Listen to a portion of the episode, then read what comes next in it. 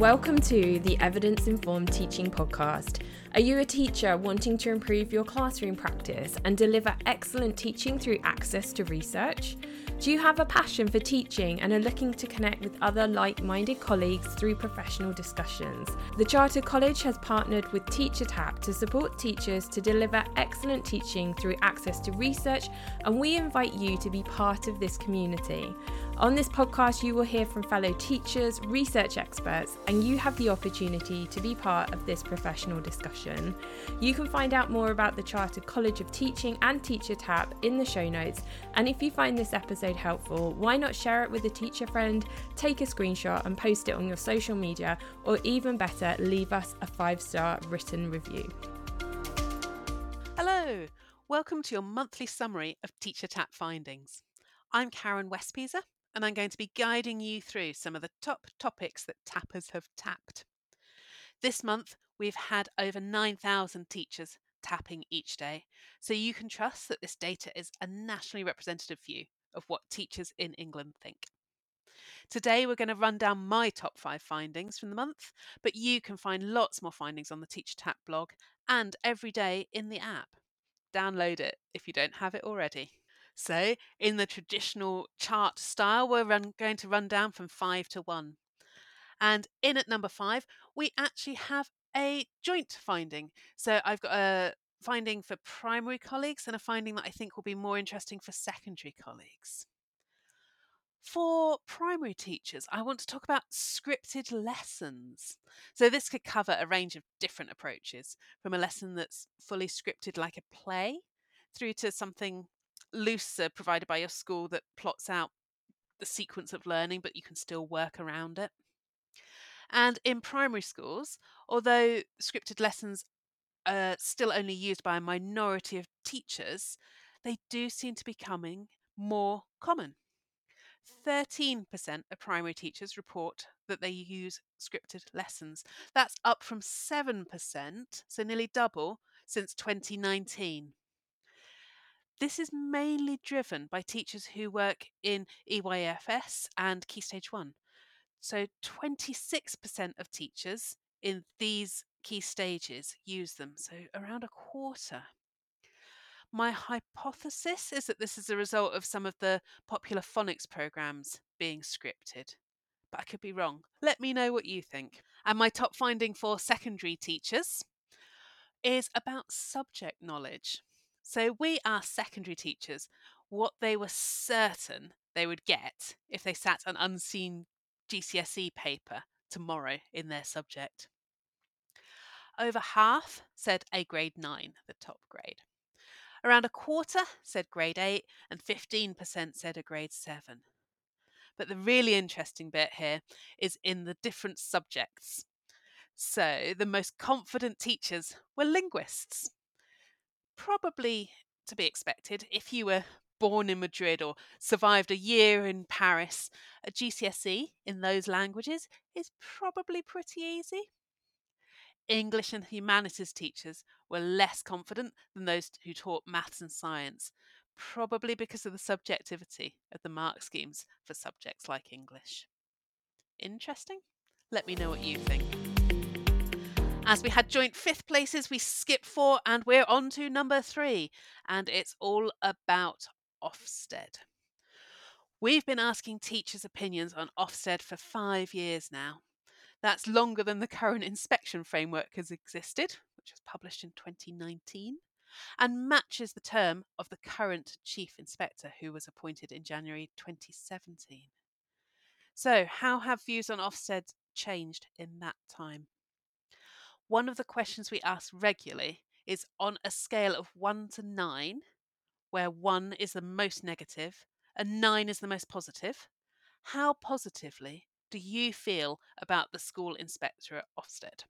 Back in the halcyon days of 2018, many teachers felt relatively positive about the inspectorate, although few were what you might call fans, scoring it a 7, 8, or 9 on our nine point scale. Around half were willing to give the inspectorate the benefit of the doubt, scoring it a four or five or six out of nine. And around a third were out and out negative, so giving it a one, a two, or a three. Fast forward to 2023, and approval ratings have plummeted.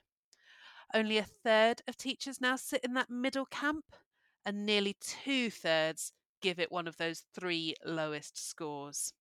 In fact, twice as many teachers give it the lowest score possible on our scale than at any other time we've asked. Some thoughts about why this could be.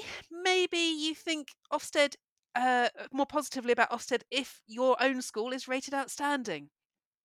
We check the data, and that is not true. The data does not support that hypothesis. Another idea maybe it's not just Ofsted that teachers are feeling more negatively about. Maybe it's all government bodies. Nope. We also looked at Ofqual and the Standards and Testing Agency on the same scale. And for these two bodies, opinions of teachers sit mostly in the middle, suggesting to me that teachers just don't really feel strongly about these organisations. Also, scores for these other agencies have barely changed since 2018, despite things like TAGs that we all went through. So, really, it is just Ofsted. Sorry. My finding for number two spot is all about school improvement. So, nine out of 10 teachers know their school's current improvement priority, and I can hear the heads cheering in the background at that news. However, only around half say that they know this really well. Most say that they know it vaguely. The SLT normally set these priorities, so what do teachers think that schools should be focusing on? In secondary schools, the clear answer is behaviour. In primary schools, responses are slightly more mixed. Whilst behaviour, certainly behaviour during lessons, was selected by a lot of teachers, it was actually pipped to the spot in primaries uh, by curriculum and assessment. But let's ha- compare how leaders responded to how class teachers responded. We found quite a difference. For example, only 14% of secondary heads thought that behaviour in lessons needs to be a priority, compared to around a third of classroom teachers. So, half as many heads thought that this was the priority compared to their teachers. Common conversation in schools at the moment is about behaviour and whether it's worse now than before the pandemic. So far, the Teacher Tapp evidence is that things feel worse but we haven't actually got any data that shows that it is worse. Of course, that's just inside the classroom. It could be that things are worse outside the classroom, or it could be that the incidents that are happening are of a, are of a higher severity. Lots more about that in our blog if you want to do a deep dive into that topic. And my top finding for the month is all about toilets in schools say, yes, a bit of a niche topic, a bit of an odd topic, but we're going to run with it. Come with me. So, we asked a series of questions to uncover the state and setup of school toilets. First off, how are toilets arranged? Is your school normal or is it an outlier? The answer to this probably depends on when your school was built. We found that schools that were built before 2010 mainly had single gender toilets with a door between the corridor and the toilets.